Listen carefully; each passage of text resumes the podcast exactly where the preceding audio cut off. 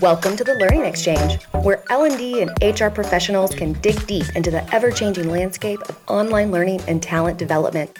Each episode, we'll explore innovations in learning and discuss best practices with special guests from inside and outside the learning world. L&D is evolving, and the Learning Xchange is here to help you keep pace. Hello, and welcome to another episode of the Learning Xchange. Here we are in 2022. It's a new year. There are new topics on the agenda in learning communities around the globe. And uh, wanted to just share a couple of these things with you uh, as a way to kickstart the year. In the last 24 months, I think we have all learned that up is down, except for when it's left or right. In short, what I mean is that things will not stay still and that the speed of change is not just here to stay, but it's accelerating. And to us as learning and development professionals, we have to understand that that also means learning must now occur at the speed of change. We must be willing to tackle new conversations and think about how we can lend our talents and tools to the broader employee experience. There are a few areas that I think um, kind of low hanging fruit, as it were, where we can pitch in and really help move things forward. And that's what I want to talk about today. Some of the biggest places that we can pitch in from a learning and development perspective may or may not sound familiar, uh, may or may not even be comfortable to uh, entertain, but here we are and here we go. First place I want to highlight is the topic of health and wellness. Now, as learning and development teams, we're often tasked with developing people in their role for their specific job responsibilities. But when we think about health and wellness, it's a topic that is no longer passive. Our employees are comfortable with telling us this matters a lot. In specific, if I think about mental health, we as learning and development professionals can lend ourselves and our talents and our credibility to the conversation and help normalize the topic of mental health. We can take away some of the stigma that people associate and ultimately make it an active conversation. In addition, we could expand and leverage our talents and our impact to help inform and educate more holistically around health and wellness benefits. Uh, learning and development is known for making a big deal of things, really trying to draw some attention, get some excitement, and oftentimes, when we think about health and wellness, uh, this is something that's left to the HR team, that total rewards or that benefit team, right? They come in and once a year we do this open enrollment thing. And we probably don't spend a lot of time really educating our employees on what benefits are, how to make the most of them, how to navigate, how to research and understand what's even available. So I think um, we as learning and development can definitely throw our hat in the ring and take an active role in enhancing the knowledge transfer around this critical offering that has become non negotiable for employees. The next place I think we can pitch in is, um, you know, I'll start by saying it's more critical than ever that we ask and listen to what our employees' needs are in respect to the learning conversation, we could pitch in by trying to really get at the heart of employee driven development. A lot of organizations that I that I speak to um, signal that they are operating from a push only training program mindset, which just means employees are further conditioned to only go do training when tapped on the shoulder and told to go do training.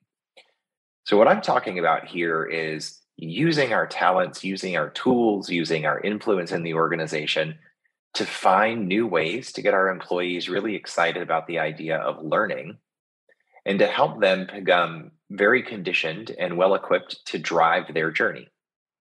Learning occurs all around us, every interaction, every breath we take. And uh, there are so many sources that people will refer to in their personal lives um, right? I'm starting to, I've got a plumbing problem at home. I can go to YouTube and find a million ways to solve this problem.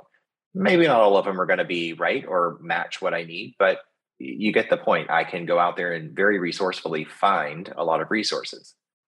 Yet somehow, our employees fail to really embrace those tools and those behaviors in our work lives. And this is mostly because in the workplace, we, for years and years, have conditioned our employees that training is something that only happens when I tap you on the shoulder and say, You are required to go do this training for your job. Um, we've got to help break that mindset, help reshape that mindset, and move away from the idea that training is an event, that training is very prescribed, and make it an ongoing conversation. In doing so, I think it's also important for us to think about how we can develop our employees for more than just their job. To get into this, I think we, we need to take the time to really understand what matters to our employees and find ways to nurture that.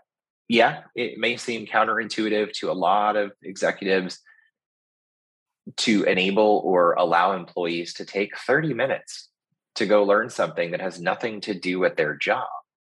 But the argument here is what happens when we step outside the box on the org chart, when we step outside the, the limitations of the roles and responsibilities, and we invite employees to share with us what matters to them, what gets them excited. What happens is we see a ripple effect. It will ultimately ignite their passion. It will reinforce that we see them for more than just their box on the org chart, more than just the job they do, which in turn can lead to increased trust, which leads to increased employee engagement, which also leads to stronger advocacy, right? You've got champions now who are willing to share how positive their experience has been. And that ultimately leads to higher productivity and longer tenure. So, if our objective is to keep employees as long as possible and keep them feeling productive and really feeling valued, we have to go beyond that box on the org chart and the limitations of training them for what we want them to do today and what we want them to do tomorrow. And that leads me to my last thought here, which is we really should challenge ourselves to rethink leadership development. In every organization that I've worked for, we tend to talk about leadership development as developing the leaders for tomorrow in our business.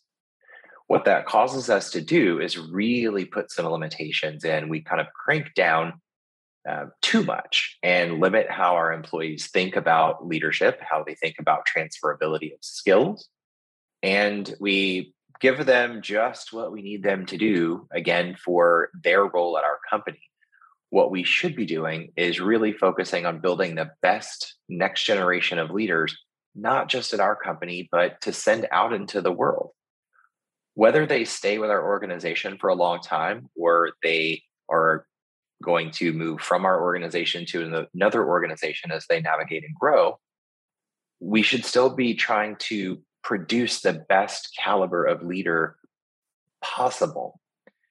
This is a win win for everybody. So I challenge you to rethink how you're approaching leadership development and think about the critical skills that are not only necessary to navigate and be successful in your organization, but think more broadly about the critical skills that were highlighted over the last two years where the world was upended and everything was turned upside down and inside out. Our challenge is really how can we expand our thinking to develop our leaders for leading in the world, making a positive contribution to the larger picture.